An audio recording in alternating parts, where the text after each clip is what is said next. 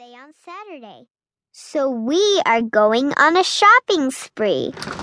That means we're buying balloons, napkins, party plates, cups, a ton of stuff. My sister and Freddie are only interested in pirates, pirates, pirates. They're completely obsessed.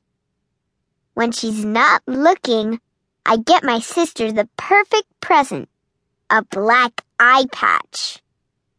On the way home, my mom agrees to stop at Belle's fabulous fashion boutique. Last week, I saw the most beautiful lace fans there. Ooh la la! One of the fans is on the bargain table, but I spent nearly all my money on my sister's present. Then I get an idea that is brilliant. That's fancy for super smart.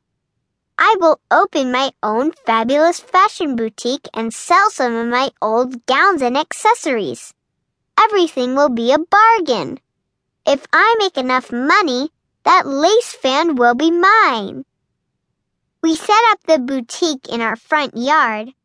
My sister and Freddie carry signs.